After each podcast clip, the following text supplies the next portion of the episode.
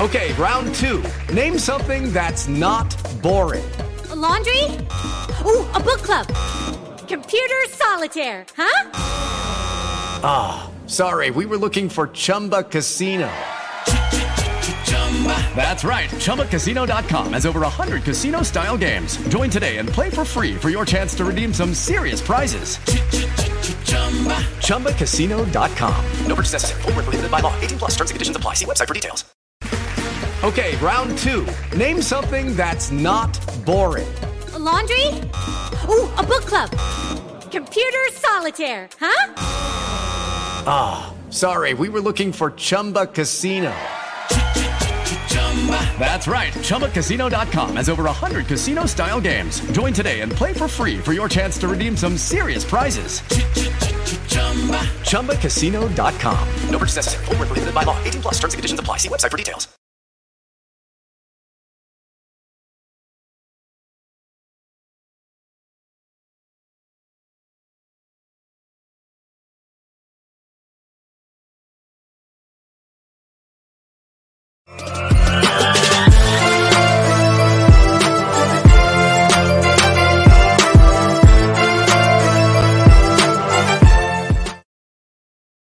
Good afternoon, everybody, and welcome to Carving It Up Live right here on Twitter, as well as the Carving It Up, Carving It Up YouTube channel and the Gryd's YouTube channel. As always, I am Bryson Carver. Great to be with you on this beautiful Thursday. Again, earlier time than usual due to some scheduling conflicts, but a loaded one nonetheless. We're going to talk about the Phoenix Suns going down 2 0 to the Denver Nuggets and why I think their season is a wrap. It is over. Go and put the Denver Nuggets in the Western Conference Finals because this thing is it's over. I think a gentleman's suite could be on the way. Uh, I had Nuggets in six. I feel like I might have overestimated Phoenix in that regard. I'll also get, I'll also get Dillon Brooks being notified by the Memphis Grizzlies front office he will not be brought back under any circumstances. This, of course, coming um, this coming two months before free agency starts.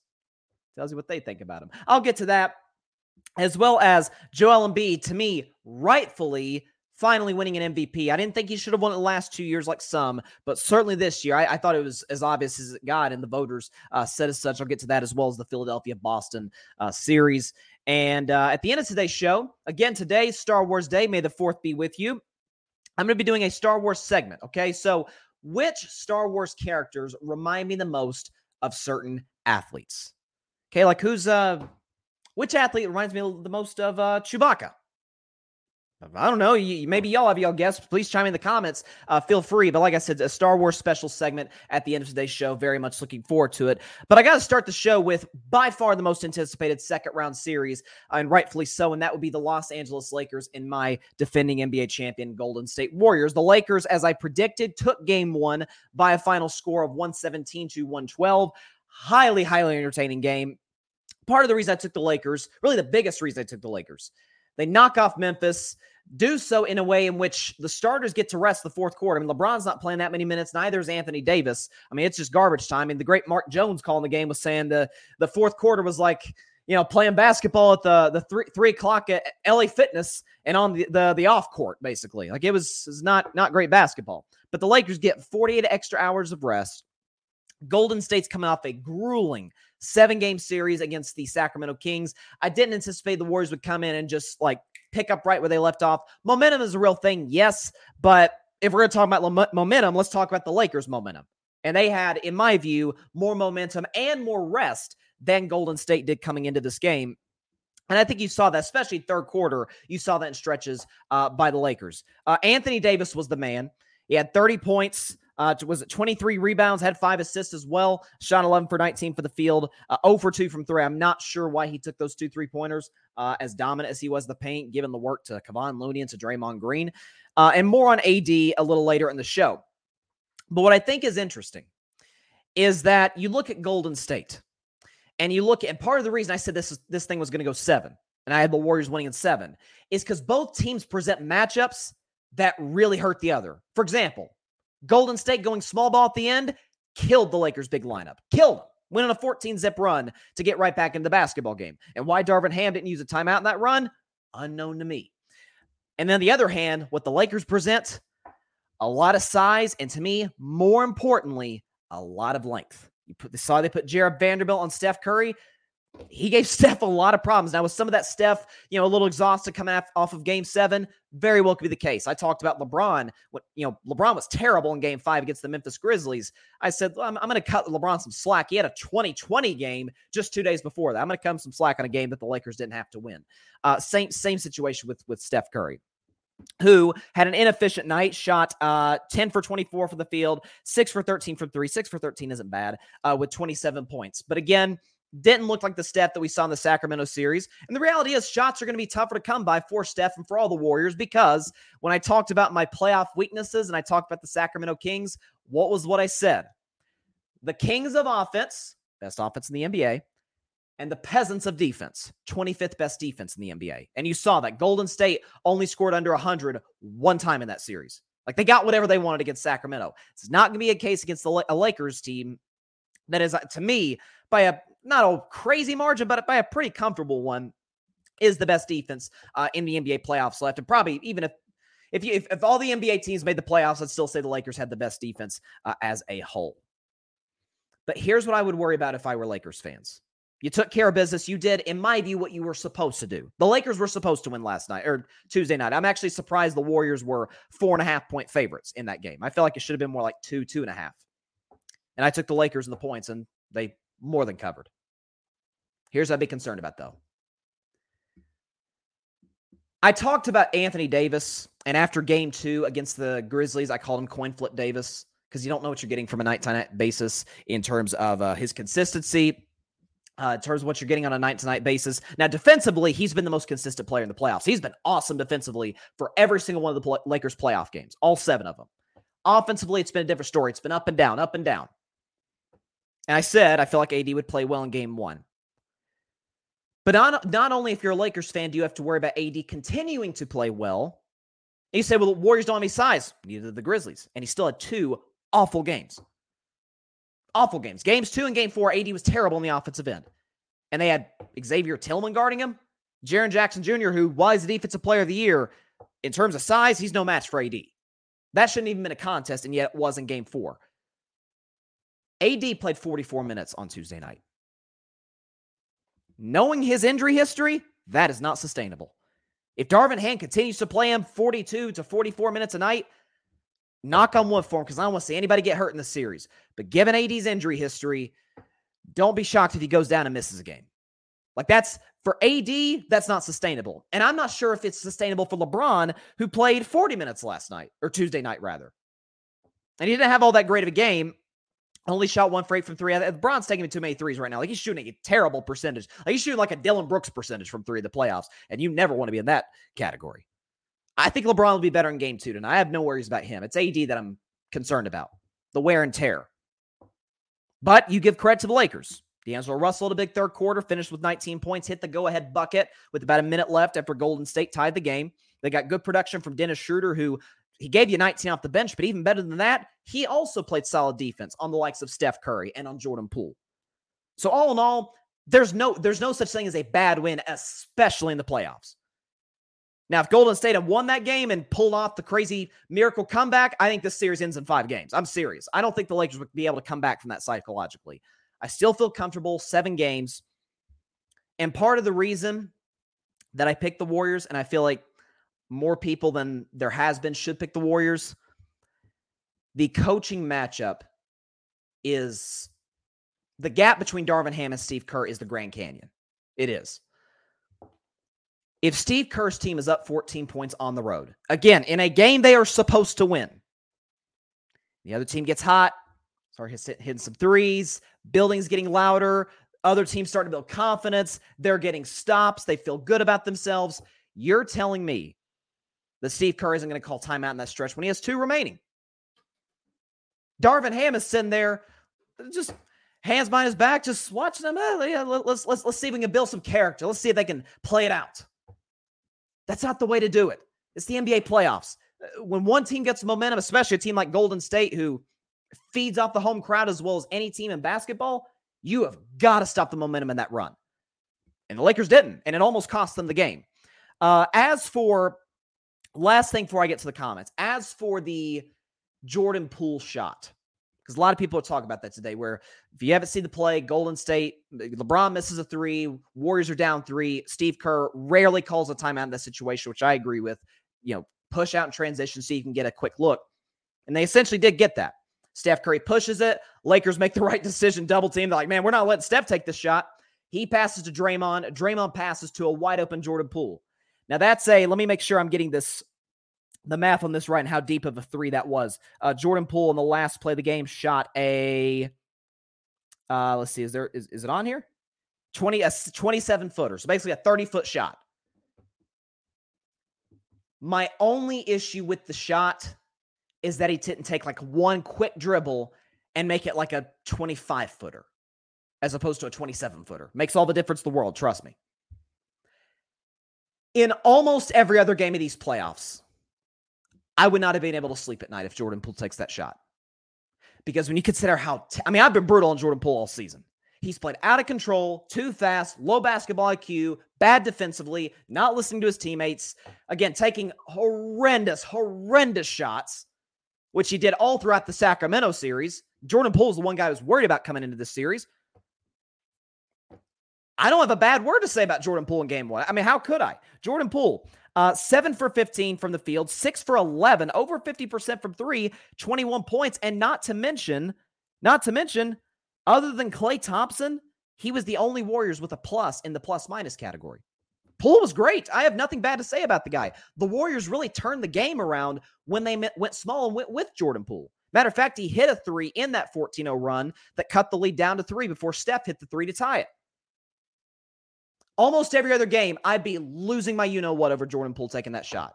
This time, it was now, again, I'd rather Jordan Poole take like a little quick dribble and, and, and you know, more of a rhythm jumper before I think it was Hachimura, I think was was closing out on the shot. It was, it was one of the Lakers uh, wing players. It's a good look. Jordan Poole was great all night. I don't have an issue. I'd much rather Steph or Klay take that shot but the Lakers weren't going to let Steph shoot it. And Klay kind of struggled up to that point. Again, Klay was like nine for 26 from the field, nine for 25 from the field. So Klay didn't have the greatest night. Now, now am I confident he can make that shot? Of course I am. But bottom line, the Lakers accomplished what they had to in that last possession. Steph Curry, you are not taking the shot to tie the game and go to overtime. Because if that happens, Lakers aren't winning that game. Steph it's a game tying three, and you go on a what would have been a 17 to 3 run to send it to overtime. Lakers aren't winning that game. So they did what they they accomplished what they had to accomplish. Uh, Poole took the shot. Unfortunately for the Warriors, he missed, and the Lakers stole a road win. They steal home court advantage. Golden State in game two tonight is a six and a half point favorite. Feels appropriate. I'll take them to cover. I have Golden State. Let's give it 116 to 106. 116 to 106 Golden State tonight. Feel confident the Warriors will bounce back. They'll respond. Now the Warriors and Lakers on equal rest. AD played 44 minutes. I do listen. I wish I had a coin. I should have brought a coin in here. Uh, yeah, I don't have any, unfortunately. But if I had a coin, I'd flip it, see what Anthony Davis is going to do. But listen, as my segment goes during the NFL season, if I were a betting man, I'm flipping that coin. That puppy's landing on tail, tails. AD is not going to be as good tonight. Guaranteed it. I think we have potential to have an AD stinker. I'm just, I'm just saying. Let us see. Got some comments here. My man Philip Chenault let me just say if Anthony Davis plays like he did in game one, it's going to be tough for y'all to beat us. Agreed. But again, some guys can play 44 minutes. Like there's not many. I think Steph probably still could, even at his age. I think KD could. Giannis definitely could. Heck, I think Westbrook at this point. Listen, I, have been criticizing Westbrook. I've never criticized him uh, physically in terms of him being in shape or not. Westbrook's always in shape. Uh, so Westbrook, I don't how good would he be in those 44? Eh, that's a different story. Uh, Embiid, I don't know actually with Embiid's physical history. I don't know if he could. Uh, like, there's guys that could play 44 plus minutes consistently. AD's not one of those guys. He there's if Darvin Ham plays for 44 minutes tonight, man, you better you better pray that he doesn't go down with injury. I'm serious. That's that's not the type of dude you want doing that every single night. Philip, yeah, we were texting throughout the game. Philip, he says Darvin Ham gave me a heart attack last game when he didn't make any substitutions or called a timeout in the final minutes. I think Philip, I, the, uh, we were texting. I don't know. You either brought up Rui. I think it was you talking about Rui or somebody you, you wanted to bring in the game, uh, which I, I, agreed with you. But the timeout to me was even more egregious. You got, to, I mean, you don't get to take those timeouts to game two. I don't know if Darvin Ham doesn't know that, but you don't get to take those to game two. Like, yeah, I mean, I, am watching this. I'm like, man, I'm so glad we're I'm so glad, glad we're playing against Dar- Darvin Ham right now, and not like Erik Spoelstra because Erik Spoelstra's using a timeout. Steve Kerr's using a timeout. Uh, you know, Mike Brown's using a timeout.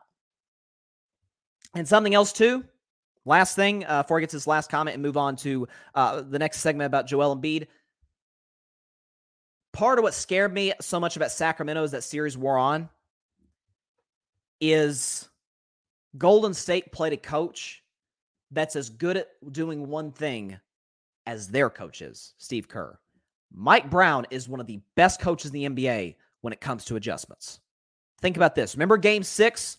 We're going game six, like, oh, Golden State's going to win. They're going to close them out. Game six, Klay. They're going to close them out at home, get some rest, play the Lakers on, on Sunday, right? And that is not what happened. Kings came in and waxed Golden State. But what did Mike Brown do? Domantas Sabonis, who Draymond Green shut down in the series, when Domantas Sabonis got in foul trouble, he put in Trey, Trey Lyles. Sacramento went small, and Golden State never could, you know, never had an answer for it. What did they do? Sacramento tried to go small in game six. Golden State countered with that. Now, some of that was just Steph hitting ridiculous shots, if we're being honest. But listen, adjustments are huge in the playoffs, and Darvin Ham is bad, bad, as we saw in game one at making adjustments. Steve Kerr might be the best coach the NBA when it comes to just that, along with Erik Spoelstra, guys like that. Uh, Barry Grant Jr., also a Lakers fan, he says best series left in the playoffs. Uh, I I agree with you in that in two instances, Barry. Best second round series we got. I don't think that's debatable. And we've got some good ones. Philly and Boston, and I thought Denver and Phoenix would be interesting. I'll get to that later. I think Denver's going to gentlemen sweep those guys. Uh, then what's the other? Miami and the Knicks. That's a very interesting series. Tied 1 1 going back to Miami. But this is the best one. It's the best player rivalry since Magic and Bird.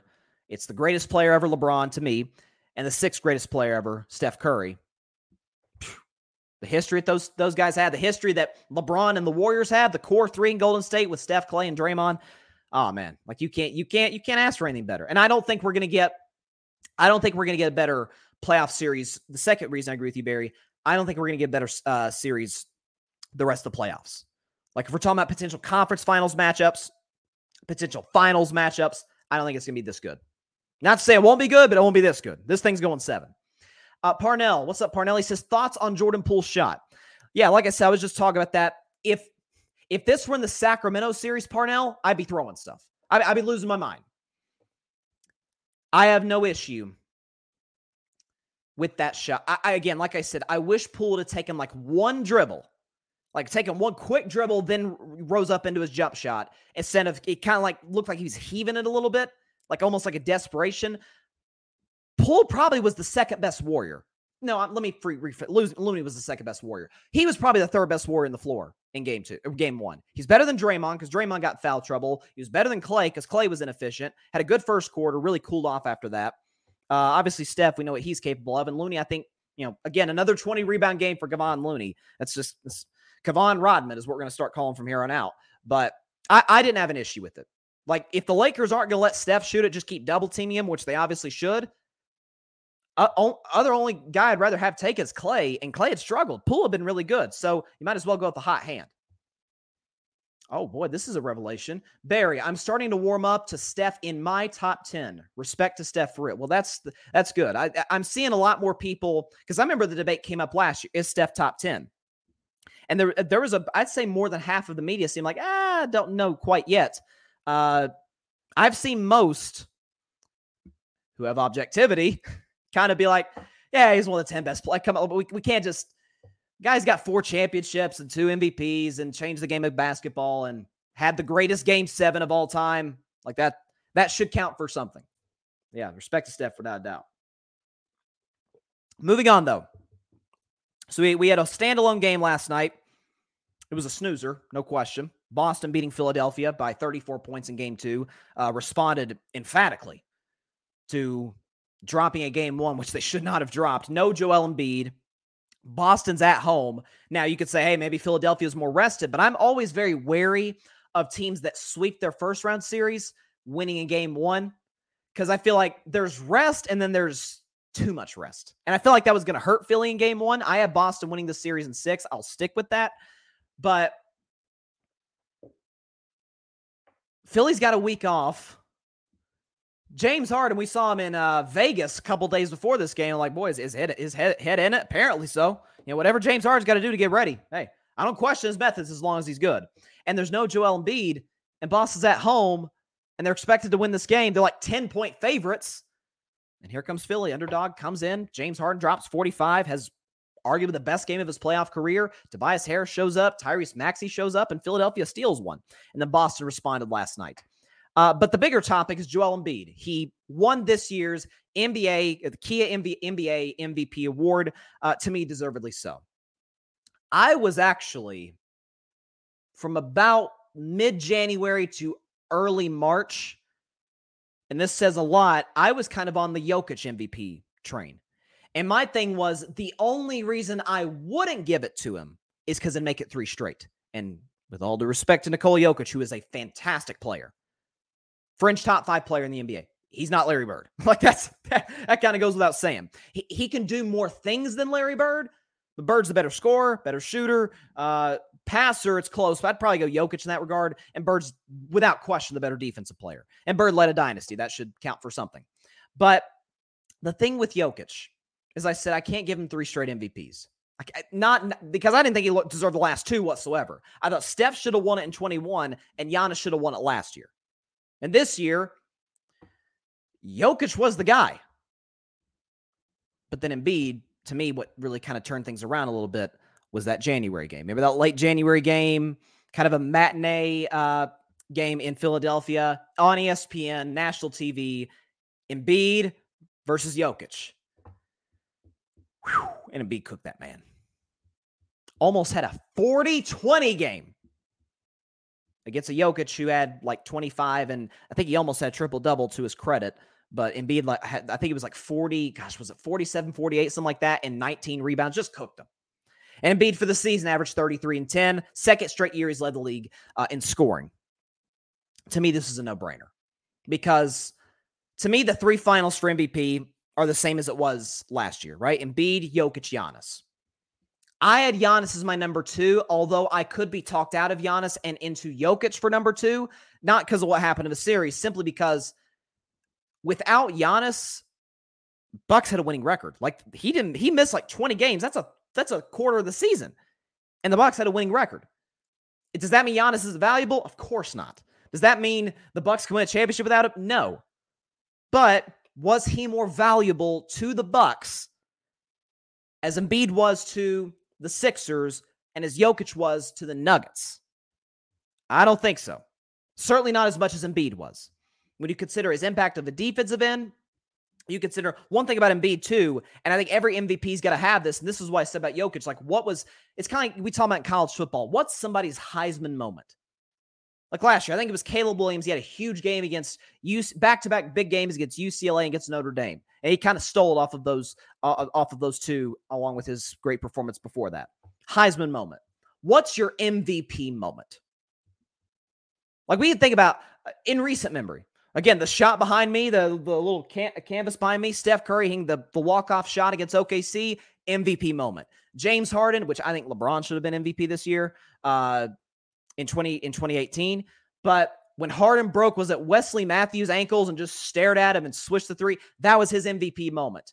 Uh, gosh, Giannis was was it 2019? I forgot. He had a like a block and a steal and a dunk on the other end. Like that was his MVP moment. What was Jokic's MVP moment? What was Giannis's MVP moment this year? Embiid had like two or three. The 40 20 game against Jokic, almost 40 20 game, rather. He had 19 rebounds. The game winner he I think it was a buzzer beater against Portland, if I'm not mistaken. A little step back buzzer beater, which centers don't do that. Like that's just step back jumpers is not something that centers are known for, but because Embiid is so skilled, that's what he did. And then the third one was uh unfortunately a shot that did not count. Jayson Tatum hits a shot, a, a three pointer with just a couple seconds left to put the Celtics up three. It's a Saturday night primetime game. Embiid catches the inbound and just heaves it full court, swishes it the problem is he shot after the after the buzzer had went off, so it didn't count, which was just a shame. If he if that shot would have counted, that'd have been so awesome. That'd definitely been his MVP moment. But what kind of what bothers me about it this year, there's always the, the NBA media never ceases to amaze me with with their MVP voting. My thing is, I may disagree with your criteria, but stay consistent to your criteria. Again, I agree. I think Embiid should be MVP. And congrats to him, no question about it. But they changed the criteria again this year. Again. If you look at again, I, I, I compare I really think it started with Westbrook. That to me is kind of where it started. Where Westbrook wins the MVP in 2017 because he averaged a triple double. We'd never seen it since Oscar Robertson many, many decades before Westbrook did it. Congrats to him. Westbrook does it the next year, doesn't finish in the top five in MVP voting. He does it again the next year, it, doesn't finish the top five MVP voting. Two years after that, he does it again, doesn't finish the top. Like he's never even in the discussion for MVP. Well, I thought it's if it's about stats, then no. How about 2018? So Westbrook's off the table. LeBron James had a typical LeBron James statistical season, average about what 26, 27 a game, over six rebounds and uh, six assists. Carries, no Kyrie Irving there. We're talking valuable, right? No Kyrie Irving. He just gotten traded to Boston. Took a horrible Cleveland Cavaliers team to the playoffs. Again, it's a regular season award, so we won't even talk about the fact that Cleveland got to the finals that year. Had no business being there. Heck, they had no business in the playoffs. He took them there as the four seed and was awesome that season. Played all 82 games. But why'd they give it to James Harden? Led the league in scoring, and the Rockets were the best team in the NBA in the regular season that year. Okay, that's it's a little strange. The next year, James Harden was better Look at the stats. Better and clearly more valuable to the Rockets the next season than he was the season prior. Chris Paul missed some, some time. Uh, they had the Carmelo Anthony situation the first month of the season. All the chaos around Houston. And Harden was, and I've been critical of Harden, but it's steady as a rock. Led the league in scoring by a wide margin. Even close. Averaged like 35 a game or something. Better than the year before. Doesn't win MVP. Goes Giannis. Okay. I got you. Give it to Giannis again.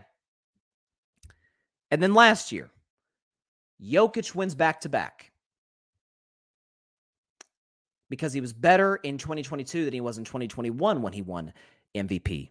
Keep in mind, 2021, the Nuggets were the three seed. 2022, they were the six seed. They say, well, he was better the year after his MVP than the year before. It's an odd criteria. Why didn't they give it then to James Harden in 2019? Why didn't they give it to LeBron James in 2011? See how they kind of and, and now it's again now it's all about analytics. That's another case they made for Jokic. He's the analytics darling. Look at his analytics this year; they're way better than last year. It's not way better. And I, I don't care much about analytics, but if you look at the analytics, Jokic was better this year, absolutely, than he was last year. It's not even it's not even a debate. And the Nuggets were better. Doesn't even come close to winning MVP. Now, again, I think James, I think I think Joel Embiid deserved to win it this year. But that is the thing that bothers me. It just I'm telling you, it makes my head spin with with just confusion about how they they they do this MVP process. Like how tell us how it works and we'll judge off of that. Just have a consistent system to use. I'm just curious in 2024 what the criteria is going to be. Because let's say, for the sake of argument, Joel Embiid averages 34 and 12. So he averaged one point more than this year and two rebounds more than this year. Has the best season of his career, that would be. But Philly's like the three or four seed in the East. And uh, gosh, I don't know. Thinking about a team. Let's say the trying to think about the playoff seeding. Let's see. Okay. Let's say the Sacramento Kings are the best team in the NBA next year, which very well could be the case. And De'Aaron Fox is great and De'Aaron Fox wins MVP. Well, I thought I thought Embiid was was better this year than he was his MVP year. And then Jokic, we know he's the analytics darling. So what if Jokic is even better next year when it comes to his analytics? Uh, analytics don't matter to us anymore. Like I, I'm just I'm confused of what they're trying to get at in terms of how they vote for this award. Me, you're asking my criteria. I just based off with LuckyLand Slots, you can get lucky just about anywhere. Dearly beloved, we are gathered here today to. Has anyone seen the bride and groom? Sorry, sorry, we're here. We were getting lucky in the limo and we lost track of time. No, Lucky Land Casino, with cash prizes that add up quicker than a guest registry. In that case, I pronounce you lucky. Play for free at LuckyLandSlots.com. Daily bonuses are waiting. No purchase necessary. Void where prohibited by law. 18 plus. Terms and conditions apply. See website for details. I, I base it off of primarily the the middle letter, the V, the valuable. Who's the most valuable player? That's what I base it off of. If you have your criteria, you got your criteria. We all have our own criteria. Um, and I think Embiid was the most valuable. If you want to do most outstanding, like they do in the uh, in March Madness, then do that. Because to me, that's a different that's a different conversation. If you want to say who's the best player in the NBA, I'd argue it was probably Steph Curry or Giannis. But that's not the question. Steph Curry missed too many games. Giannis wasn't as valuable to the Bucks as Embiid was to the Sixers. So that's why I agree with Embiid winning MVP. I, I just want a consistent criteria. That's all I'm asking. That's all I'm asking. that's one thing I I do not like the I do not like baseball writers with what they do with the Hall of Fame. But more often than not, they're pretty darn consistent about the MVP. NFL writers are always consistent about the MVP. It always goes to a quarterback. At least they're consistent. You, you can have a problem with it, but you can't say, oh, they're just flip flopping all over the place. They know, they know what the criteria is coming in. NBA, no idea. No idea. It's it's weird. Let's see. Uh, Barry says LeBron should have won MVP in 2020 with what he did that championship season. You could probably convince me into that. My thing was, and I listen. I I thought the Bucks weren't near as good. I'm talking about as a team. I'm talking about Khris Middleton, Eric Bledsoe was on that team, Brook Lopez. I didn't think the Bucks were near as good two and a half years ago in the bubble. Going into the bubble, you can check my shows back then. I did not buy in the Bucks at all as a championship contender. So for Giannis to have them, I mean, there was a point I remember during that season. We're talking about could the Bucks threaten the Warriors 73 and 9 record? And then they had a rough February and it kind of took them out. But they were in they were in a position where it's like, dang, 73 and 9 might actually be on the line. Bucks weren't that good this se- that, that season as a roster. But Giannis was awesome. And again, he won defensive player of the year. And you can argue, well, they wanted the story of Giannis winning back to back MVPs and winning Defensive Player of the Year, which I think only Hakeem has done. I could be wrong about that, but I think only Hakeem Olajuwon uh, and Michael Jordan. Michael and Hakeem are the only other two guys to uh, to do that. LeBron should have done it in 2013. He should have gotten Defensive Player of the Year. I'll definitely agree with you on that. Barry, the criteria is just wonky. Analytics should not dictate an MVP. It's just a stupid way they vote, man. And I'm with you. Uh, but if it's about analytics, the vote based on the analytics. If it's about statistical historic achievements like Westbrook, base it off that. If it's best player on the best team, base it off of that. Like it's just, and sometimes those things coincide. Like again, like Steph Curry, for example, 2016, best player on the best team, had one of the greatest individual seasons of all time. Led a freaking 73. You can't not give an MVP to a guy who led a 73 and 9 team. Um, but again, they, they change it from year to year, and it's, it's really confusing. But I do agree with Embiid winning it this year. So hats off to Joel Embiid. Well deserved. By the way, in the time between me talking about Warriors Lakers and Joel Embiid, the line has actually gone up. Golden State now, it went from Golden State minus six to Golden State minus seven. I would still, if I were a betting man, as I would say, I would take Golden State to cover that. I, got them winning by 10, 116, 106. Goes back to LA tied 1 1. If you're asking me my predictions for the rest of the series, I'll tell you what I think's going to happen. I think the Lakers win game three, the Warriors win game four to avoid going down 3 1. The Warriors come back home and win game five. Lakers win game six. Warriors win game seven. So, okay, I think we, okay, so essentially, I think we only have one more road win the rest of the way. I think Golden State gets it in game four. So we win tonight. Lakers win Saturday. We win Monday. And then we take two of the next three after that uh, in our home gym. But man, it has been such a good series.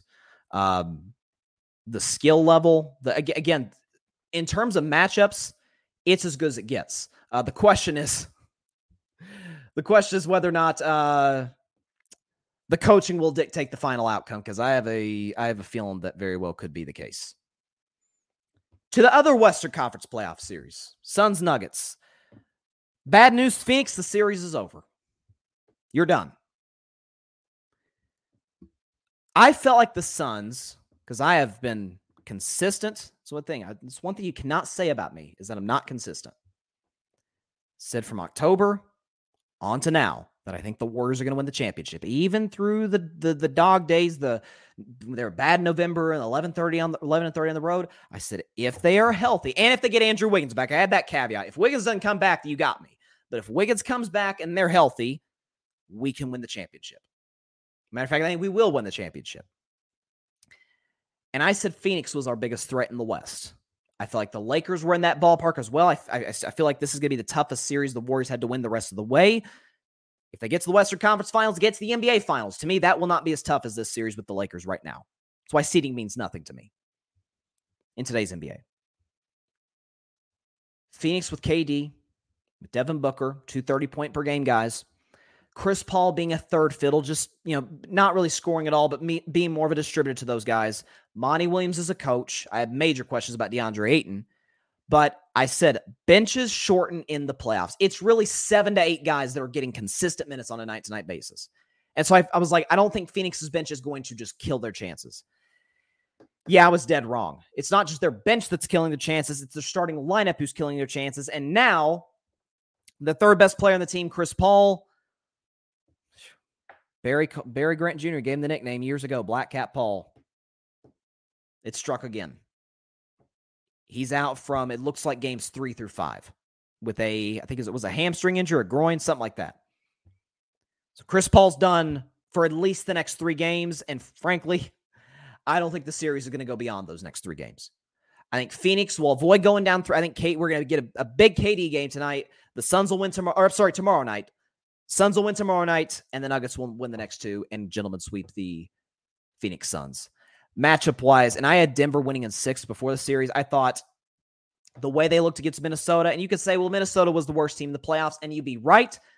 But did you see what Minnesota did to the Lakers in the playing game? Like they took them down to the wire and didn't play that well in doing so. So I'm like, okay, Minnesota's a nice, they're not championship contender, but they're a nice team. They can maybe push somebody six six games or so. They got talent. Uh, I don't think they're that well coached. And Denver dismantled them, dismantled them in five games. Phoenix, who I said would go six games with the Clippers, despite there being no Paul George coming in, because I'm like, Clippers have a great bench. Clippers have a great coach, and Kawhi's awesome in the playoffs historically. The problem is they didn't have Kawhi after game two. Suns won by the skin of their teeth in game three, won close in game four.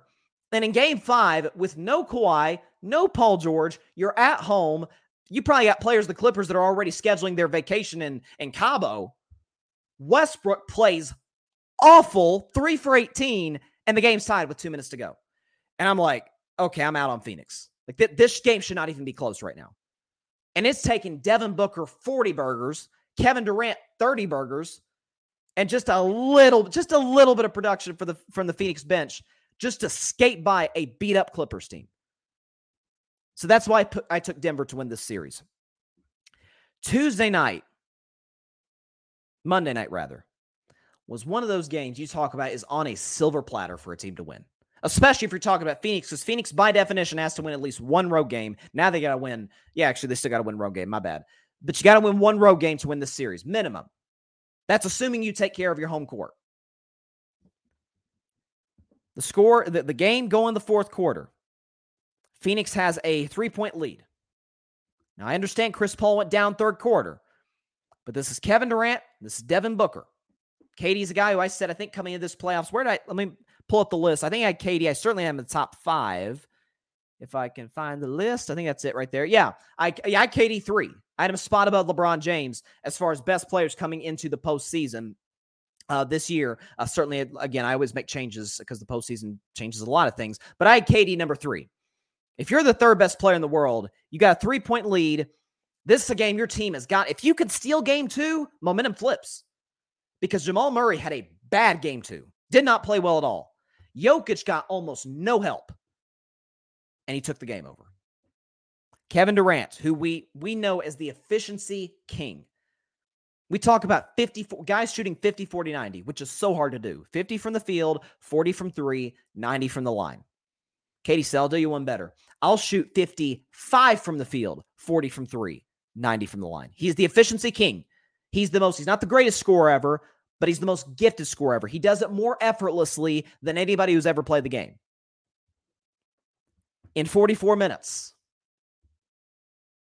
10 for 27 from the field, and even worse, 2 for 12 from three point range. Devin Booker did what he could, gave you 35 and on uh, you know, 14 of 29 shooting. It's not bad and shot 50% from 3. But that's one of those games. If you're Kevin Durant, if you are one of the greatest basketball players who's ever played the game and you're still in your prime, that's one of those you got to go, go win. Yes, I understand you don't have Chris Paul. Yes, I understand the roster is not perfect. Jokic didn't have a lot of help. Phoenix felt like they had the momentum going in the fourth quarter. And while I think Mike Malone is one of the more underrated coaches and over criticized coaches in the NBA, he's no Monty Williams. Monty Williams won the coach of the year last year, deservedly so, in my view, and is one of the better team motivators and and and you know strategist coaches in the playoffs. You have all that going for you, and you're not able to close the deal. You're not able to to put together a big fourth quarter and get this thing back tied one one going to Phoenix. If it's one one going to Phoenix, now you're like, okay, we can we can still split. Again, you'd prefer to take care of home court, go up 3 1 so that you don't have to win game five. You can just close them out in six. We've seen many teams do that in the past. But that's a backbreaking loss for, for Phoenix. If there was, again, to steal a road game, you got to have some things go your way. I mean, you got to play well, obviously, put yourself in position to steal a game, but it's got to be the other team's role players aren't playing well, or the team's best or second best player has a bad shooting night, or someone, God forbid, knock on wood, goes down with injury, or the coach makes a bad move, or the ref makes a bad call. Things have to go your way for you to win on the road, especially in Denver. That place is so hard to win, not just because they have a loud crowd, but the altitude. It's a whole different ballgame going to play at uh, what's it called, Ball Arena now, than it is any arena in the NBA. It's just a different feeling. You got to be in good physical condition to play there. Jokic is awesome, but Murray's terrible. KCP, by the way, played well. Okay, like give credit to Kentavious Caldwell Pope. He had uh, uh, he had 14, five or six for the field, didn't miss one of his threes, and played excellent defense. Uh, but again, what so Bruce Brown was good off the bench, played good defense, but inefficient. Jeff Green gave gives you two points, albeit on a dunk, but two points. And uh, and Christian Braun from uh, uh, Brown from Kansas, the rookie, gave give you two points off the bench. Aaron Gordon only gave you 16. Michael Porter Jr. is bad. He gave you five. Again, Jamal Murray, three for 15, 0 for nine from three. That's if you, you have to win a road game to win the series, and I don't think they're going to get a better opportunity than you did in, in, in, game two. That's that's a tough, tough loss for Phoenix, and I think it's a backbreaking loss that's going to end their season. Again, they win game three tomorrow night. I think KD has a big game, 35, 40 points, wills them to victory. Denver responds in game four make some clutch plays down the stretch in a close game, and then Denver closes them out in game five. Like Chris Paul will probably try to play in game five, not 100%. It'll hurt Phoenix. Denver will close the deal and advance to the Western Conference Finals to play either the Warriors or the Lakers. It's just so confusing, though. Like it's. I think KD's one of the 15 greatest players ever, personally. Um, I think he's one of the, the you know again, like I said, the most gifted scores, one of the most gifted scores we've ever seen. But man, we've seen many playoff games in the past outside of Golden State where he's he's left a lot on the table. He's left some things to be desired. Uh, yeah, there, there's Barry. Black Cat Paul strikes again. I don't understand giving up your depth for KD. Why the Suns didn't learn from Brooklyn's mistake. No defense, no depth. Shaking my head, it reeked of desperation. It did reek of desperation in part because Phoenix's championship window was closing. And even if they do have Bridges, Cam Johnson, I do not think the Suns get past round one. I'm sorry, don't get past round two in the playoffs. But I was talking to Grady Edwards as a frequent uh, uh, commenter on, on the show. And you know, we, we were talking about it, and he said, look, like I, I could I would not have an issue if they just poured into the bench this offseason. Like the championship window is still open, even if Phoenix loses uh, this series, which I think they will. KD's still there and in his prime. Devin Booker's still there and kind of just going into his prime. Now, Chris Paul's way past it. They very well could move on from him and, and try and replace him, maybe with like with a Mike Conley or something like that. I think Mike Conley would be a great fit in Phoenix, but just filling in those holes. They've got enough cap space. Move on from DeAndre Ayton but fill fill in the holes, uh, build this thing around KD and Book, uh, and Monty Williams will certainly get the best out of the talent that he has given. Uh, but again, we'll we'll see what happens. I think it's a uh, but I think it's a wrap for for the Phoenix Suns. Again, trying to trying to finish uh, these last few these last few uh, graphics for the um, the Star Wars segment we're going to do later in the show, which I'm very very excited about. Um, I did want to move on though to to Memphis. Oh boy. It's all coming down. Wasn't there a saying by uh God, what's, what's his name? Christian Bale in in the in Batman the, the the Dark Knight movie. Isn't he is he telling Alfred? I think he's telling Alfred when he's he's talking about the Joker. He says some people just want to watch the world burn. In this little instance, with the Memphis Grizzlies, I feel like the Joker right now. I just want to watch everything burn and come down. Not, not anything bad happen to pe- individually, obviously. I don't want any harm wish on anybody, of course. But seeing the season end the way it did, given what had happened, what had transpired before that, and now seeing the repercussions of it, it is beautiful. Dillon Brooks is not coming back to Memphis next year. This, according to Shams Charania, who reported, and I quote Brooks will not be coming back under any circumstance. Okay, round two. Name something that's not boring. A laundry? Ooh, a book club. Computer solitaire, huh? Ah, oh, sorry, we were looking for Chumba Casino. That's right. ChumbaCasino.com has over 100 casino style games. Join today and play for free for your chance to redeem some serious prizes. ChumbaCasino.com. No purchase necessary. Full prohibited by law. 18 plus terms and conditions apply. See website for details. Free agency doesn't start for two whole months. They don't even want to negotiate with them. And the fact, listen, Shams had to get this from somebody. He had to get this from somebody in the Memphis organization. I don't know if it came from ownership, from the GM, from Taylor Jenkins, the head coach. I don't know who it came from.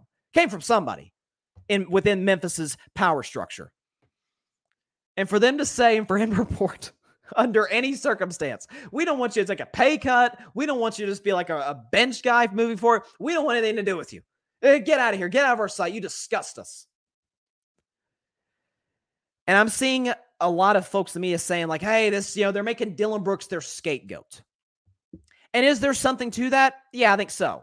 It isn't like Memphis is, is exactly known for uh, being a well-run basketball operation in terms of competing for championships. Listen, the, the best days of the Grizzlies were when it was Conley, Gasol, Zach Randolph, Tony Allen. To me, is still, in my personal view, probably the greatest on-ball defensive guard ever. With all due respect to guys like Gary Payton, uh, Tony Allen was a monster. I mean, Kobe Bryant said he had problems with him. Kevin Durant, Steph Curry, they they all had issues with, with Tony Allen, uh, who has his uh, a lot more things to worry about off the court. That's neither here nor there. But those Grizzlies teams, the grit and grind Grizzlies, those were tough, tough basketball teams. But they never really, outside of 2013, we looked at them as like, oh, okay, they could, they could really win the West here. Remember, they got to the Western Conference Finals 2013. I think the Spurs swept them. That was really the only time we looked at them as they could actually win it all this year. With this current group they got now, come on now. Now, Ja Morant is ridiculously talented. Jump out of the gym. Uh, again, I think he's kind of a, a, a reckless player. Uh, I, I, think him trying to jump up in the air and make plays against uh, on, on LeBron James, trying to dunk on LeBron and almost you know freaking hitting his head on the floor head on. If LeBron if LeBron's head isn't there to break his fall, God knows what happened to Ja Morant. Thank God LeBron was there to to break the fall. But trying to dunk on people constantly, landing hard, coming high out of the air. That's what happened to Derrick Rose. That's why I say Ja Morant's got to learn how to land on the floor and not stop trying these highlight plays so often because they're so dangerous. You have that.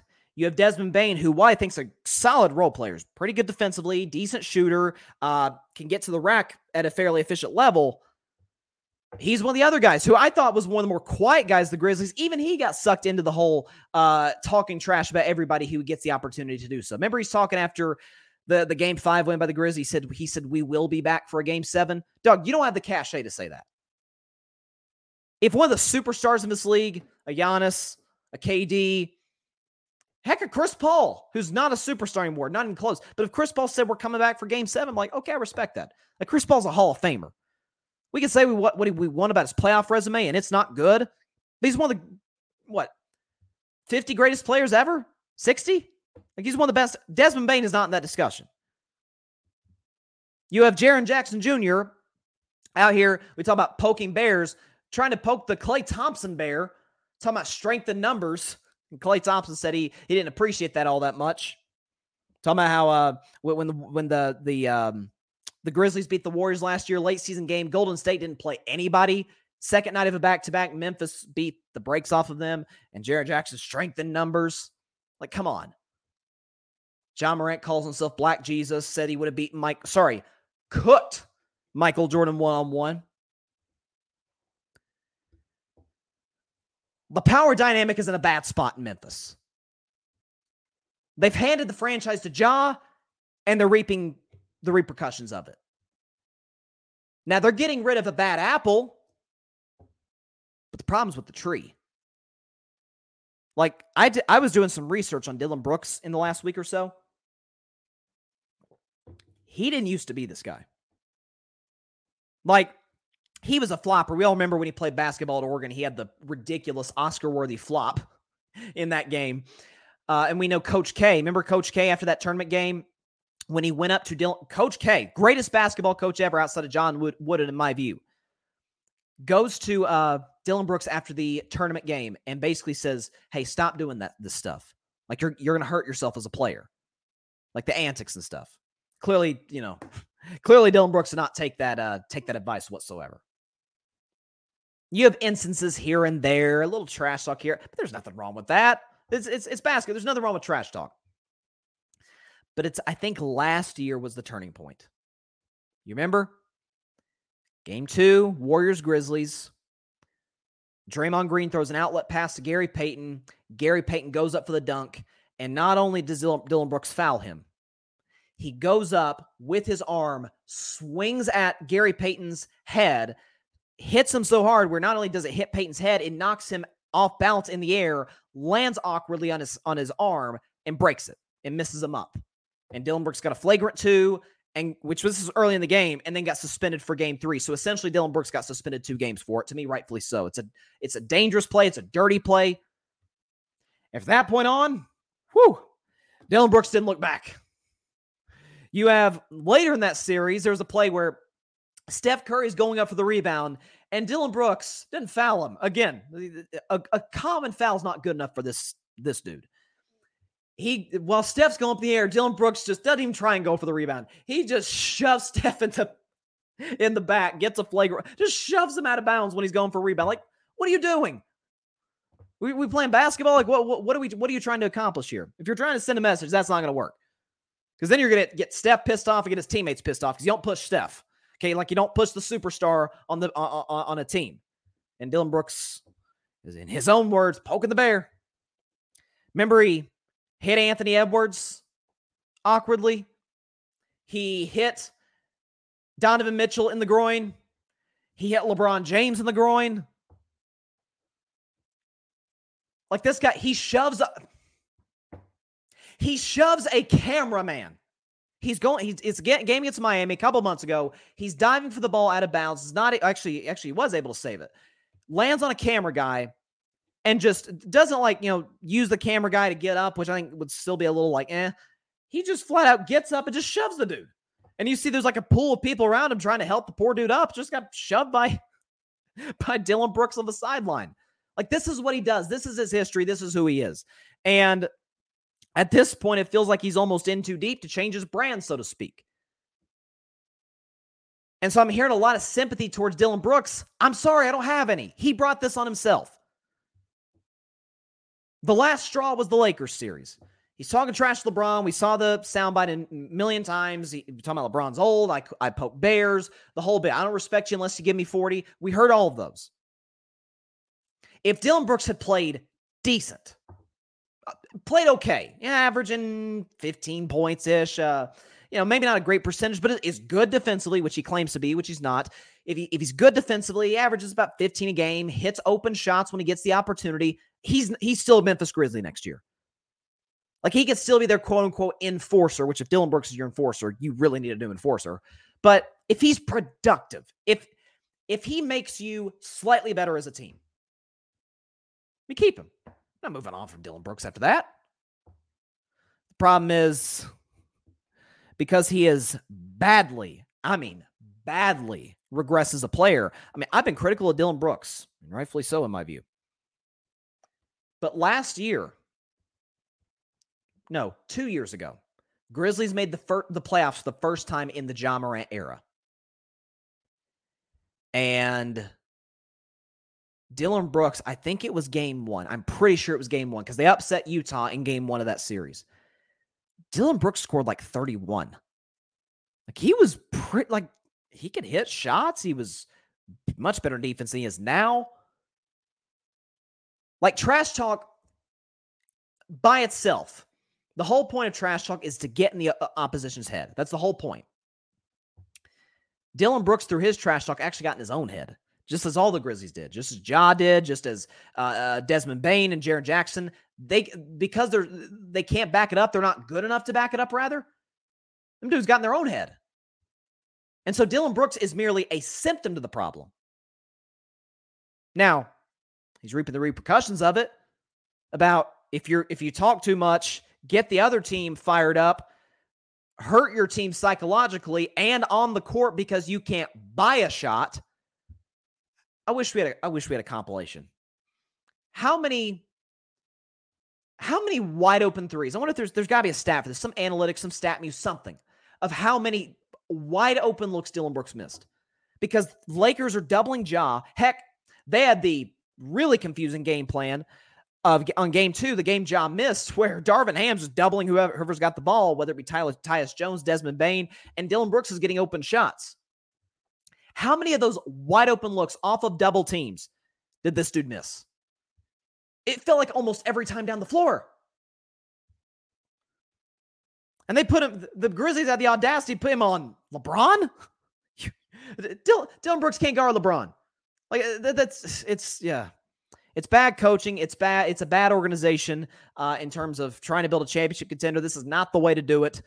Uh, I mean, they. Oh, oh yeah, yeah. Dillon Brooks also talked about the dynasty. When well, unfortunately, uh, the dynasty's over. Although, remember, was it Draymond Green's podcast said the dynasty don't uh, starts after you, not with you, which I thought was a cold line. Uh, this dynasty starts after you, not with you. So it's just, oh boy. I mean, it's so he is. So he's always been, honestly. At least within the last year. So let this be a warning to all NBA players um, from here on out that you can talk, and there's nothing wrong with that. And even if you don't back it up, it doesn't mean you shouldn't talk again. But if not only you don't back it up, but you hurt your team in the process, and heck, hurt yourself in the process, might want to calm down a little bit with that. That's just a word of advice uh, for this Thursday. But this is this was brought. Dillon Brooks brought this upon himself. Like I, I, I I'd be lying to you if I had a little bit of sympathy for him because I don't. Or I don't. Uh, so he is. Let's see. We we uh, hold on. We got a couple of tweets in from here. This is from Schefter. Uh, okay, so well, Jalen Carter just signed his uh, contract with the Eagles today. For a full year, fully guaranteed, twenty-one million dollar uh, a year deal. Dang, hey, good. Listen, good for Jalen Carter again. Uh, Eagles not only got the steal of the draft, they might add the best draft because they draft. Listen, they got probably the three best players in Georgia's defense last year. The three best: Jalen Carter, Nolan Smith, and um, oh my gosh, I'm forgetting the corners. Kelee Ringo, the corner. Like, and there was, listen, there were some teams that aced it. I thought Philly aced their draft, but Pittsburgh aced their draft. I thought the Bills had a good draft. Uh, addressed the offensive line a little bit, a little bit. Got to me the best tight end, Dalton uh, Kincaid. Uh, they they really kick butt in this year's draft. Uh, so props to them. But let's see. Do we in the playoff games? Obviously, we got Golden State. Okay, that's the standalone game. Golden State and the Lakers is the standalone game tonight uh, at nine Eastern, six Pacific uh, on ESPN. Again, Golden State is a seven point favorite. You got Celtics, Sixers tomorrow, and Nuggets, Suns. So again, these playoffs are just flying. By. I can't. We're, we're with most of these series outside of Warriors, Lakers. We're basically mid second round now, kind of. Man, season flew by. Can't believe it. Okay, so let me make sure I've got this right because I'm I, I don't want to I don't want to jump the gun here. Let's see. Uh okay. So okay. So like I said, today is today is Star Wars Day. It's May the 4th. Uh, May the 4th be with you, by the way. So, of course, everybody is aware of this day. Everybody is aware of the film franchise as a whole. And I have, I think I've talked about this before. I, I know I did on social media, and I think I don't know if I've done it on this show, so I will do so. I'm going to be 20 years old in a month and a half. That's not the breaking news, by the way. I have not watched Star Wars up until a month ago. I watched all nine movies, watched the originals, then the prequels, then the sequels. And uh, immediate takeaways the originals were, as you would imagine, classic, nostalgic, the whole bit. I thought the prequels were way better than advertised. And the sequels were straight garbage. Thought Rey was. I liked Rey as a character. Um, Poe Dameron wasn't my favorite. There's some good characters in there, uh, but I thought the story in general, especially God, the last movie just pissed me off with what they did with the the villain. But I thought they really screwed up some. I think they really screwed up Luke Skywalker. Uh, but that's just that's just me on my soapbox uh, soapbox for uh, for a moment here. Uh, but I decided to do a segment, it being Star Wars and everything. Let me get this over here for a moment. Hang on. Judy was boring. Hello. Then Judy discovered ChumbaCasino.com. It's my little escape. Now Judy's the life of the party. Oh, baby, Mama's bringing home the bacon. Whoa, take it easy, Judy. The Chumba life is for everybody. So go to ChumbaCasino.com and play over 100 casino style games. Join today and play for free for your chance to redeem some serious prizes. chumba ChumbaCasino.com. No purchase necessary. Void where prohibited by law. 18 plus terms and conditions apply. See website for details. So, uh, like I said, it is Star Wars Day. So, uh, May the 4th be with you. There we go. Show off the green lightsaber. I hope it, I hope you can see it's green on uh, live. But uh, yeah. So, all that said, gonna do a segment since I'm finally into the Star Wars series and I'm essentially hooked. I can thank my sister for that. I'm doing a segment, a little crossover Star Wars and sports. Which Star Wars characters remind me the most of athletes? I decided to choose eight uh, Star Wars characters uh, to to go off of, essentially to say like, and, and again, we're not doing sequel characters. We're not doing that. Just, I'm sorry, so who that offends. We are not doing sequel characters. Prequels and originals. These are kind of my f- eight favorite characters. Although uh, wasn't able to get uh, C3PO on in, on here, but you know, I, all due respect to him, I'm not C3PO. No, I'm at C3. I can't stand C3PO. R2D2. I love R2, but no. So if we can get the background music, a little not Star Wars theme, but a little uh, sort of space theme ish music going on right here. All right. Okay, we're in. So start right up the bat with, in my view, probably the most important character of the uh, of the original series, Luke Skywalker. Luke Skywalker, we know, the son of uh, of Padme and of Anakin, and is somebody who uh, is certainly certainly gives a, a, boyish vibe in A New Hope. Isn't all that, uh, in all honesty, likable. But as the series goes on, about midway through Empire Strikes Back, and certainly the entirety of Return of the Jedi, he really evolves into this kind of, uh, you know, for lack of a better term, kind of a, a, bad character, if you know what I mean. Like a, not not not bad in the way of like he's he's a terrible, terribly written. He's perfectly written, uh, but he's the hero of the original. So which athlete, and there's coaches involved in this too, by the way, but which athlete reminds me the most of Luke Skywalker? And it's Steph Curry for me. Here's why. Steph Curry is a guy who we knew had potential. Drafted seventh overall out of Davidson.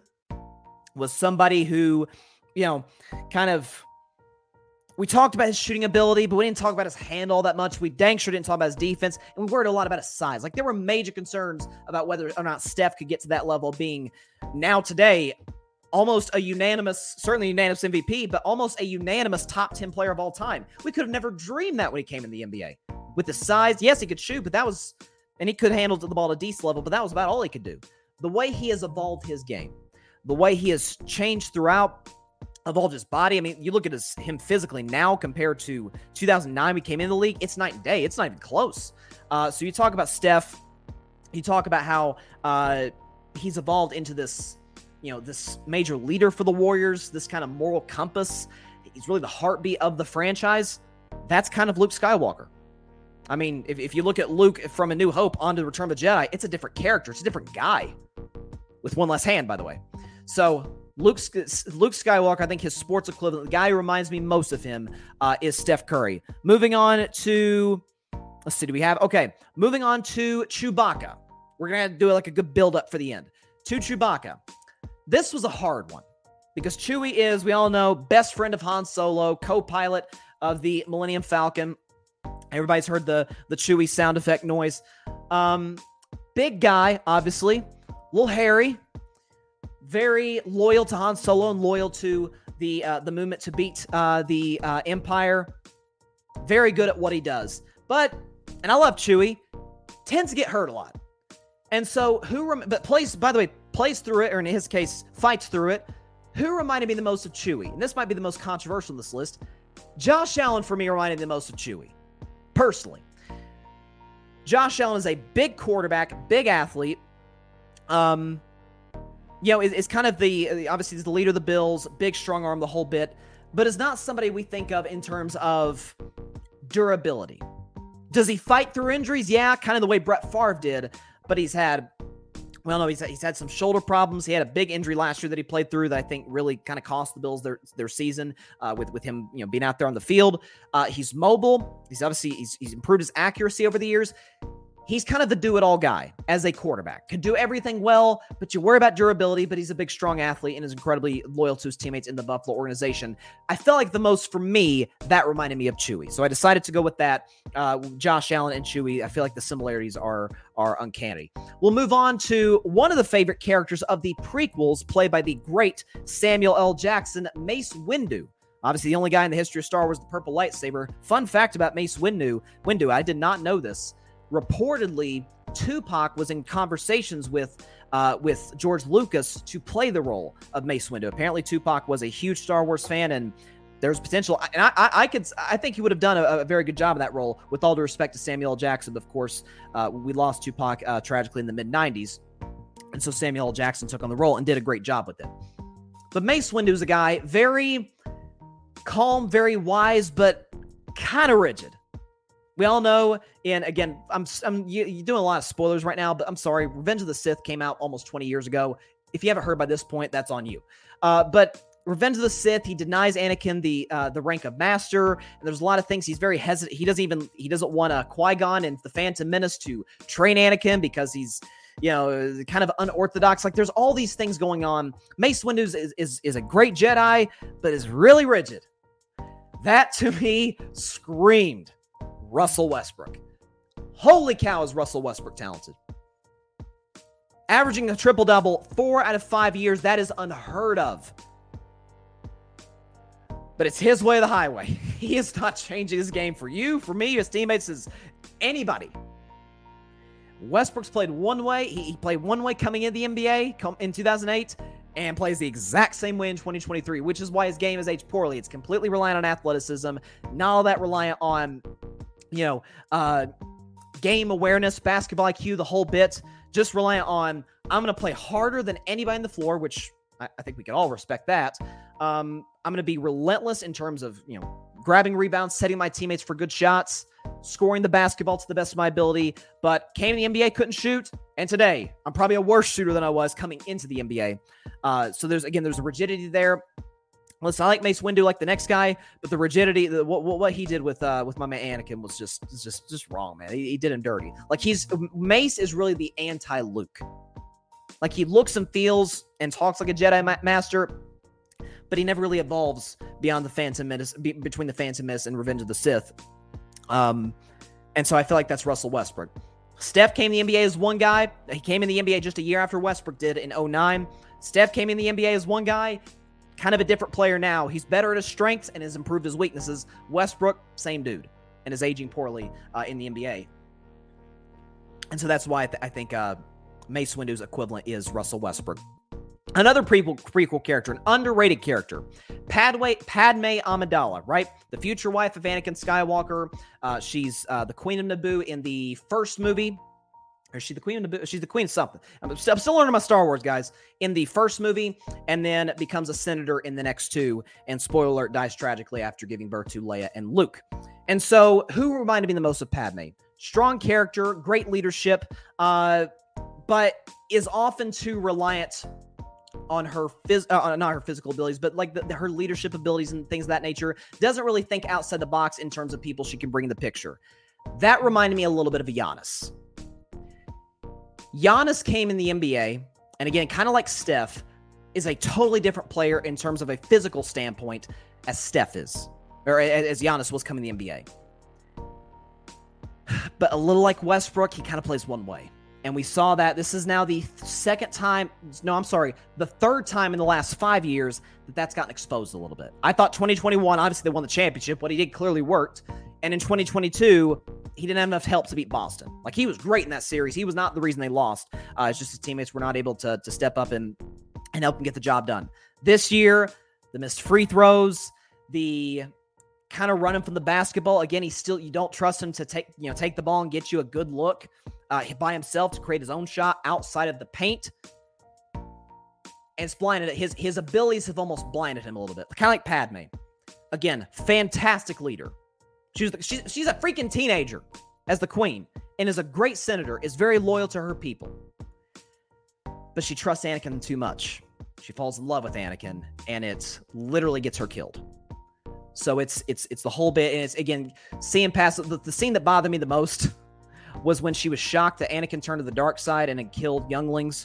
When Anakin had done a very similar act in Episode Two, when he killed uh, all those people who had murdered his mom. Like it's he kind of had a pattern, a history of this. She didn't see past that. I feel like it's similarities in some ways to Giannis. That doesn't diminish either of them. That that to me is the similarity. So uh, Giannis Antetokounmpo to me is the equivalent of Padme Amidala. Back to the original uh, trilogy, we'll move on to Han Solo probably one of the most beloved characters in the Star Wars series. They again, that's a he's another guy they did dirty in the sequels. I'm sorry, I don't care anybody anybody has to say about that.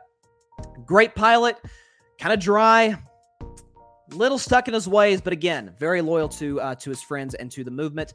Um, but is a little passive aggressive, a little my way the highway, a little again very much lives up to his last name Solo. This was one of the easier ones of the list for me. Aaron Rodgers. Han Solo's Aaron Rodgers. If if if Han Solo's equivalent in sports is not Aaron Rodgers, please tell me who it is because I, I can't find it. Han is an awesome pilot. Aaron is an awesome quarterback. First ballot Hall of Famer. But leadership intangibles have been a uh, little bit of Achilles heel for him and were for the Packers, certainly uh, in the latter part of his, his, tenure there. And I worry about just a bit after some recent stories have come out about his time with the New York Jets, which is coming up uh, this season. I worry about that with Aaron Rodgers. But he's incredibly talented. More times than not, gets the job done. To his credit, you can never take this away from him. He is a Super Bowl champion from 2010, and he does have four MVPs. But again, moving off of some of his methods that seem to be kind of a theme of some of the Star Wars characters, it's with some athletes. If you kind of tap into a more more of a leadership role, I think you could really see the difference, certainly in Green Bay and definitely now with the New York Jets, who need a leader as far more than the Packers have. The Packers are an established organization. Like they'll they'll rebound in the next decade. Not this year, but in the next decade. The Jets, they need Aaron. So I feel like it's a little bit that. Like You'd much rather, kind of like the Packers, you'd rather have Aaron Rodgers than Jordan Love.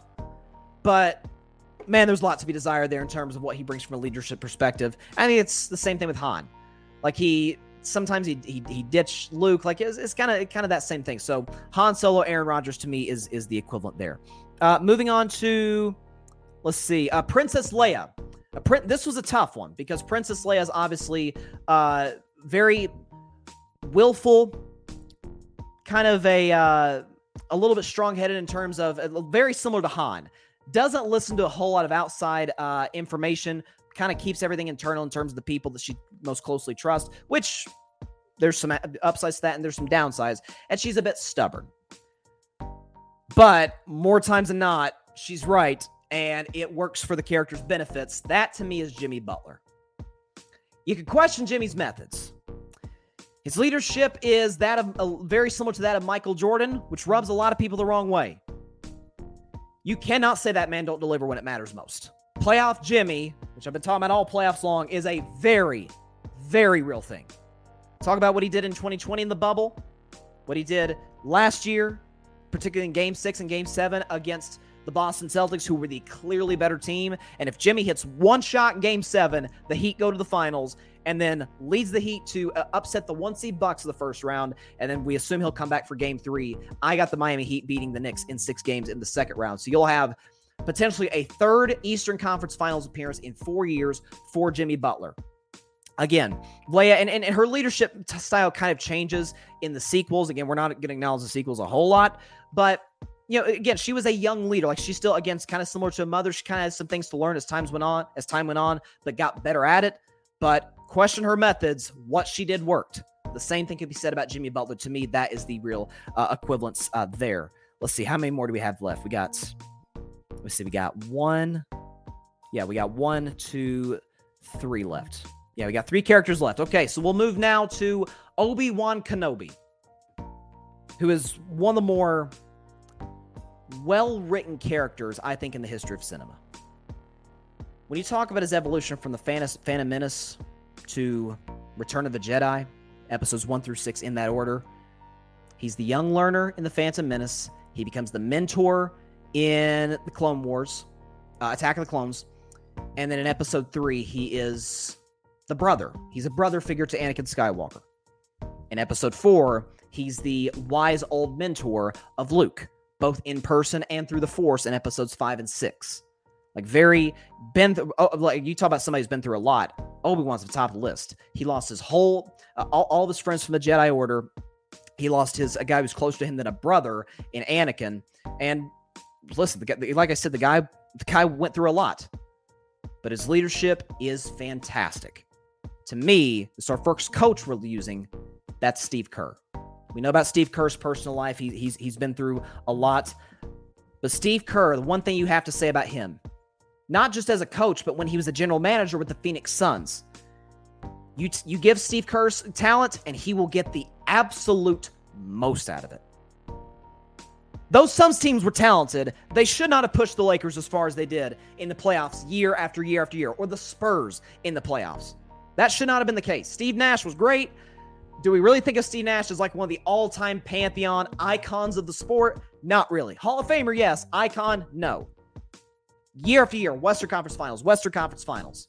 And then with the Warriors. Again, may I reiterate the stat? After the Warriors beat the Kings in the first round, Steve Kerr now moves to 19 and 0 in the Western Conference in the playoffs. That's insane. So essentially, every year, and this year to be determined, but every year the Golden State Warriors are in the playoffs, they get to minimum game six of the finals. That's incredible. We can talk about the talent he's had there. We can talk about Steph Curry, Kevin Durant for a, few years there, Klay and Draymond and Iguodala for a time. Now you talk about Kevon Looney, it's all about Jordan Poole, so the role players they've had. But he's the main, been the main constant along with the big three, Steph, Klay, and Draymond.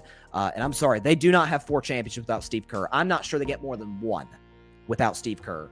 Again, Jordan doesn't have any championships with Phil Jackson. Duncan doesn't have any championships without Popovich. Steph doesn't have any titles without Steve Kerr. Kerr has a lot to do with that. And moving on to uh, easily, and it's not even close to the best villain uh, of the series. It's not Darth Vader. It's Emperor Palpatine, who is manipulative, uh, if, if you had to talk about somebody who's the very definition of the word evil, it is uh, it is Darth Sidious, as he became known as as time went on. Uh, the, one of the more powerful figures in the history of Star Wars. and does not care to sell out his guys, be it Darth Maul, be it Count Dooku, be it Darth Vader toward the end of Return of the Jedi, does not care to sell them out if they're not doing what he wants them to do. In act, in stature, in look, it's Bill Belichick. Which I've called Palpatine before. Bill Belichick's Emperor Palpatine. Like it's the, this one. This was again one of the easier ones uh, on this list. I'm sorry, we have two more after this. Two more characters after this one. Um, Belichick has been known in the past to cut players before Super Bowls, after they have big, you know, big time seasons, after they get paid. You talk about Chandler Jones, talk about, remember, he benched Malcolm Butler in the Super Bowl after he played every defensive snap in the regular season, after just three years before that was the hero of Super Bowl 49, and Belichick benches him. Like, how do you bench Malcolm Butler? He did, came back to bite him. Uh, and even in the end, when it was all said and done, the man sold out Tom Brady. He sold out the greatest quarterback of all time after Tom had a down season, which we found out in Tampa Bay was not on Tom. It was around the talent around him because once he got to Tampa, what a shocker, they won the Super Bowl.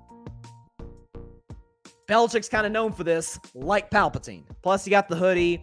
You got, you know, it's. I will say Palpatine smiles more than Belichick uh, uh, does, but it's you know, kind of grumpy at all times, manipulative in some ways, not not not scared to sell out people if they're not, to use Belichick's phrase, doing their job. That has Palpatine written all over, and plus leading the imp- evil empire, which was the New England Patriots, for two decades.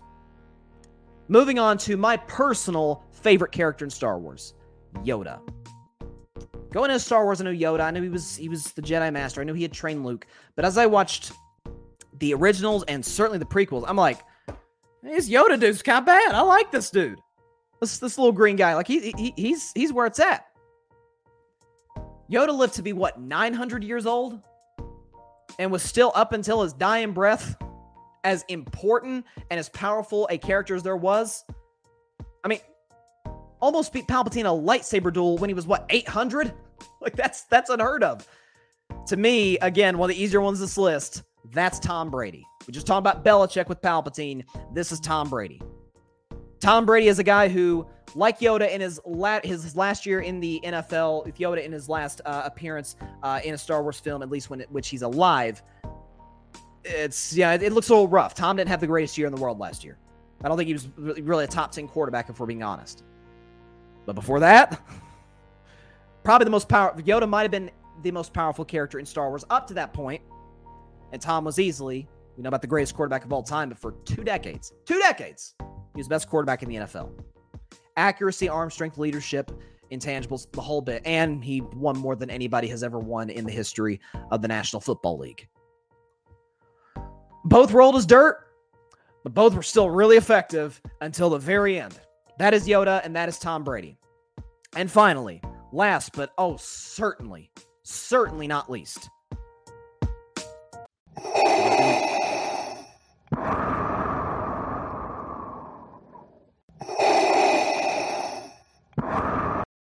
The iconic character himself, the man in the suit, formerly known as Anakin Skywalker, Darth Vader.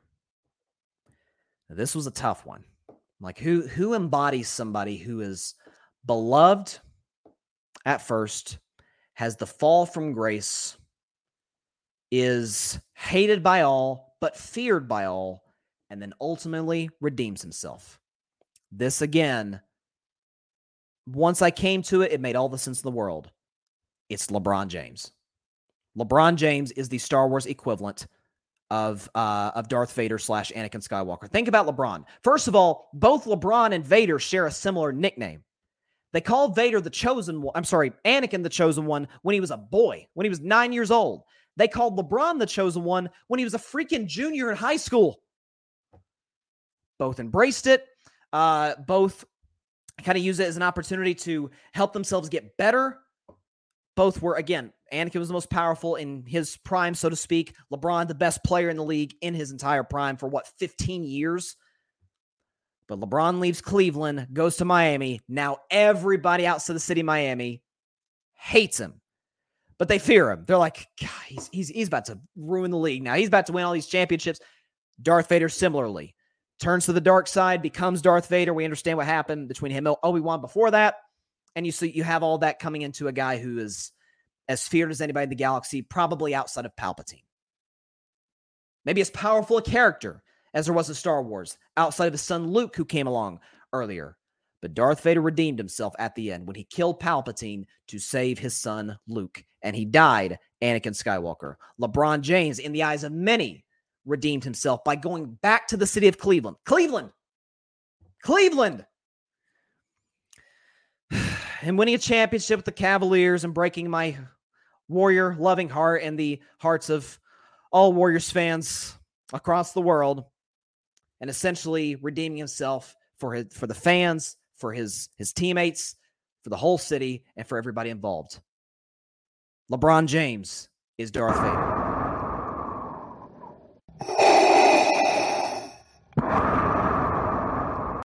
That's all I got to say. So, quick recap of the characters. So we'll go uh, not in quite the order that we use, but uh, Yoda is Tom Brady. Princess Leia is Jimmy Butler. Luke Skywalker is Steph Curry. Han Solo is Aaron Rodgers. Padme Amidala is Giannis Antetokounmpo. Uh, Obi-Wan Kenobi is Steve Kerr. Chewbacca is Josh Allen. Mace Windu is Russell Westbrook. Palpatine is Bill Belichick. And finally, Darth Vader is LeBron James. That's what I got. Like I said, I'm still new to the Star Wars thing. I'm still learning as time goes on. Again, I just got into it over uh, over the last month, but I got to admit, I am I'm totally all in. Hate the sequels, love the prequels, and of course, who who in their right mind, even a Star Wars fan, doesn't love the originals? They're awesome. They're awesome. So may the fourth be with you. And with all that said, that is all the time we have for today's show. Appreciate everybody stopping by as always. Be sure to catch Carving It Up Live not tomorrow, potentially. I'm not sure what we're going to do with tomorrow. We should definitely be back on Monday, though. Uh, and I'll tell you what time we have by then. Again, a lot of schedule conflicts, so I'll let you know uh, before then. So um, be sure to like, share, comment, take two seconds out of your day, hit that big red subscribe button, helps the channel grow exponentially. And be sure to go subscribe to the Gryd Network. That is G R Y D, the Gryd Podcast Network on YouTube, where you can find my show as well as the show of our other incredible creators, and where you can listen to all of our shows anywhere you get your podcast Apple, Spotify, iHeartRadio, Google. We got you covered any and everywhere. Just go subscribe to the Gryd Network.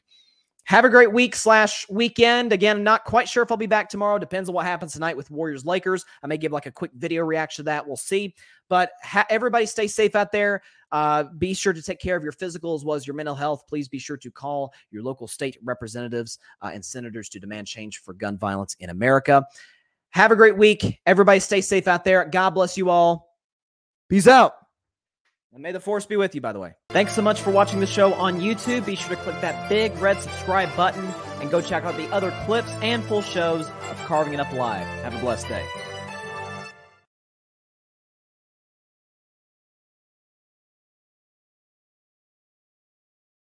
LuckyLand Casino asking people what's the weirdest place you've gotten lucky? Lucky? In line at the deli, I guess? Aha, in my dentist's office. More than once, actually. Do I have to say? Yes, you do. In the car before my kids' PTA meeting. Really? Yes. Excuse me, what's the weirdest place you've gotten lucky? I never win and tell. Well, there you have it. You can get lucky anywhere playing at LuckyLandSlots.com. Play for free right now. Are you feeling lucky? No purchase necessary. Void where prohibited by law. 18 plus. Terms and conditions apply. See website for details.